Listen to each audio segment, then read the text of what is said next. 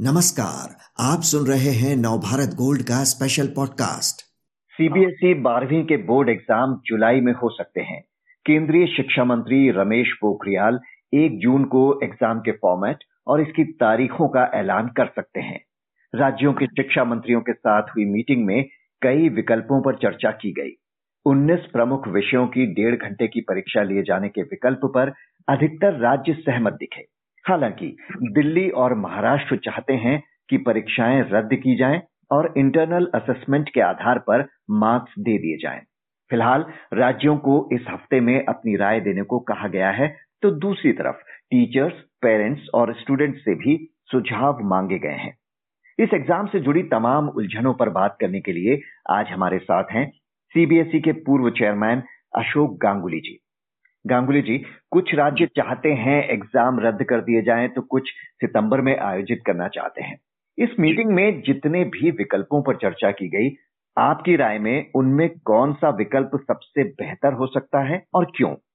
देखिए कक्षा बारह की परीक्षा को कैंसिल करने के पूर्व हमें कई चीज़ों पर गहन जो है सो, सोचने की और चिंतन करने की आवश्यकता है।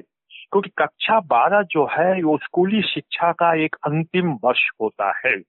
तो निश्चय ही जब हम कक्षा बारह की जो बच्चा जब निकले और यूनिवर्सिटी एजुकेशन में जाएँगे तो उनका आकलन एक ऑब्जेक्टिव वस्तुनिष्ठ होना चाहिए और उनका आकलन सही होना चाहिए।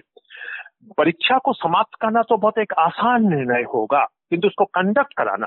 जो मौजूदा हालत जो दिखाई पड़ रही है, उसको देखते हुए हमें लगता है कि ये जो सीबीएसई का ये जो विकल्प है कि जुलाई के प्रथम या द्वितीय सप्ताह में हम इस परीक्षा को संपन्न कराएँ, अगस्त के महीने में जो है हम परीक्षा फल को घोषित कर दें, और सितंबर में फिर हमारी यूनिवर्सिटी की जो अंडर ग्रेजुएट की जो कोर्स शिक्षा सत्र है, या जो पॉलिटेक्निक की, या जो इंजीनियरिंग कॉलेज की, या मेडिकल की, वो हम प्रारंभ करें। तो दो महीने का एक गैप रहेगा एजुकेशन सेशन को प्रारंभ करने में जिसमें कोई दिक्कतें नहीं होनी चाहिए।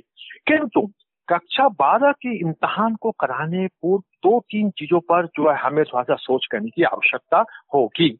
हम्म। पहली बात तो ये है कि कोशिश हमारी ये होनी चाहिए कि 12 वर्किंग दिवस में ये जो है परीक्षा समाप्त हो जानी चाहिए जिससे 80 प्रतिशत बच्चे का इम्तहान जो है ओवर हो जाए। और दूसरा ये है कि जहाँ तक हो सके कि जो बच्चा जिस विद्यालय में अध्ययनरत है, वहीं पर ही जो है विद्यालय का परीक्षा का केंद्र बनाया जाए, उन्हें अन्यत्र न भेजे जाए। ये अवश्य यह है कि अगर बच्चों की संख्या बहुत कम है तो उसमें दूसरे विद्यालय में उनको समायोजन करने की आवश्यकता होगी। तीसरा, ये जो एक दूसरी, दूसरा विकल्प आ रहा है कि कुछ ही विषयों में कराया जाए और सभी विषयों में न कराया जाए, हम इससे पूरी तरह से सहमत नहीं हो पा रहे हैं। क्योंकि कक्षा बारह में प्रत्येक विषय जो है महत्वपूर्ण है। हमारे लिए प्रत्येक बच्चा जो है महत्वपूर्ण है। इसको देखते हुए ये होना, और ये भी कहा गया है कि whole is greater than the sum of the parts तो सभी विषयों में परीक्षाएँ संपन्न हो, मुख्य विषयों की परीक्षा पहले हो जाए, जिससे 80 प्रतिशत बच्चे जो है जो है खाली हो जाएँगे। और फिर जो और जो नॉन इम्पोर्टेंट सब्जेक्ट या माइनर सब्जेक्ट की बात कर रही है, उसकी परीक्षा बाद में ली जा सकती है। तो ये विकल्प अच्छा रहेगा कि कक्षा बारह की सही मूल्यांकन के लिए, क्योंकि हमारी मूल्यांकन व्यवस्था की साख क्रेडिबिलिटी वैलिडिटी और रिलायबिलिटी ये तीनों महत्वपूर्ण बिंदु है। तो ये तभी संभव है, क्योंकि हमारे यहाँ रचनात्मक मूल्यांकन, यानी फॉर्मेटिव टेस्ट की कोई स्ट्रक्चर्ड पद्धति अभी नहीं आ पाई है। इसके पूर्व सीबीएसई में कंटिन्यूस एंड कॉम्प्रिहेंसिव एवेल्युएशन की बात थी, जो समाप्त कर दी गई थी। तो इसको देखते हुए अगर बच्चों का एक सही मूल्यांकन हो तो ये जो निर्णय अच्छा रहेगा कि यदि स्थिति में सुधार होती है, सुधार देखने को मिलती है तो क्यों ना हम जुलाई के प्रथम या द्वितीय सप्ताह में जो है, हम परीक्षा को आयोजित करें। हालाँकि इस मीटिंग के दौरान ही कैंसिल बोर्ड एग्ज़ाम्स ट्विटर पर ट्रेंड करने लगा था। पहले से भी कई स्टूडेंट्स और पेरेंट्स एग्ज़ाम कैंसिल करने की बात कर रहे हैं। कोरोना की दूसरी लहर के कहर के बाद पेरेंट्स की चिंता वाजिब भी है, क्योंकि अभी ये जो बच्चे हैं, ये 18 साल से कम उम्र के हैं, इन्हें टीका भी नहीं लग रहा है। तो ऐसे में पेरेंट्स की चिंताओं का ख्याल कैसे रखा जाए?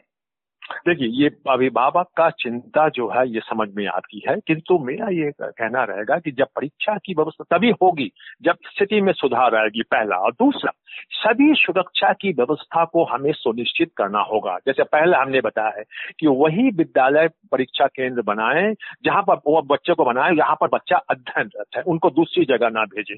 दूसरा, एक कमरा जो 500 वर्ग फीट की है, उसमें 12 से अधिक बच्चों को जो है बैठाया ना जाए। पहले की जो व्यवस्था होती थी कि 24 और 30 बच्चे बैठते थे, नहीं। तो इस प्रकार यदि हम सैनिटाइज अगर हम कुछ जो है मुद्दे को हम अगर लाएँगे तो हम परीक्षा को आयोजित कर सकते हैं, परीक्षा को संपन्न कर सकते हैं।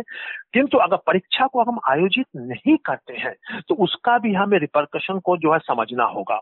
सबसे जो महत्वपूर्ण कठिनाई इसमें उत्पन्न होगी, अगर परीक्षा को आयोजित नहीं करते हैं और आंतरिक मूल्यांकन के आधार पर हम बच्चों का परीक्षा फल घोषित करते हैं तो यूनिवर्सिटी एडमिशन में क्या पद्धति अपनाई जाएगी? सिस्टम ऑफ़ एलिमिनेशन जब हम परीक्षाएँ नहीं संपन्न कराए, हमने समिति टेस्ट नहीं कराया तो सिस्टम ऑफ़ एलिमिनेशन जिसके आधार पर अंडर ग्रेजुएट में एडमिशन होता था, वो अब सही नहीं होगा। इसके लिए हमें फिर एक सिस्टम ऑफ़ जो है, आपको सिलेक्शन की पद्धति को लाना पड़ेगा, जो अभी हमारे सामने मौजूद नहीं है।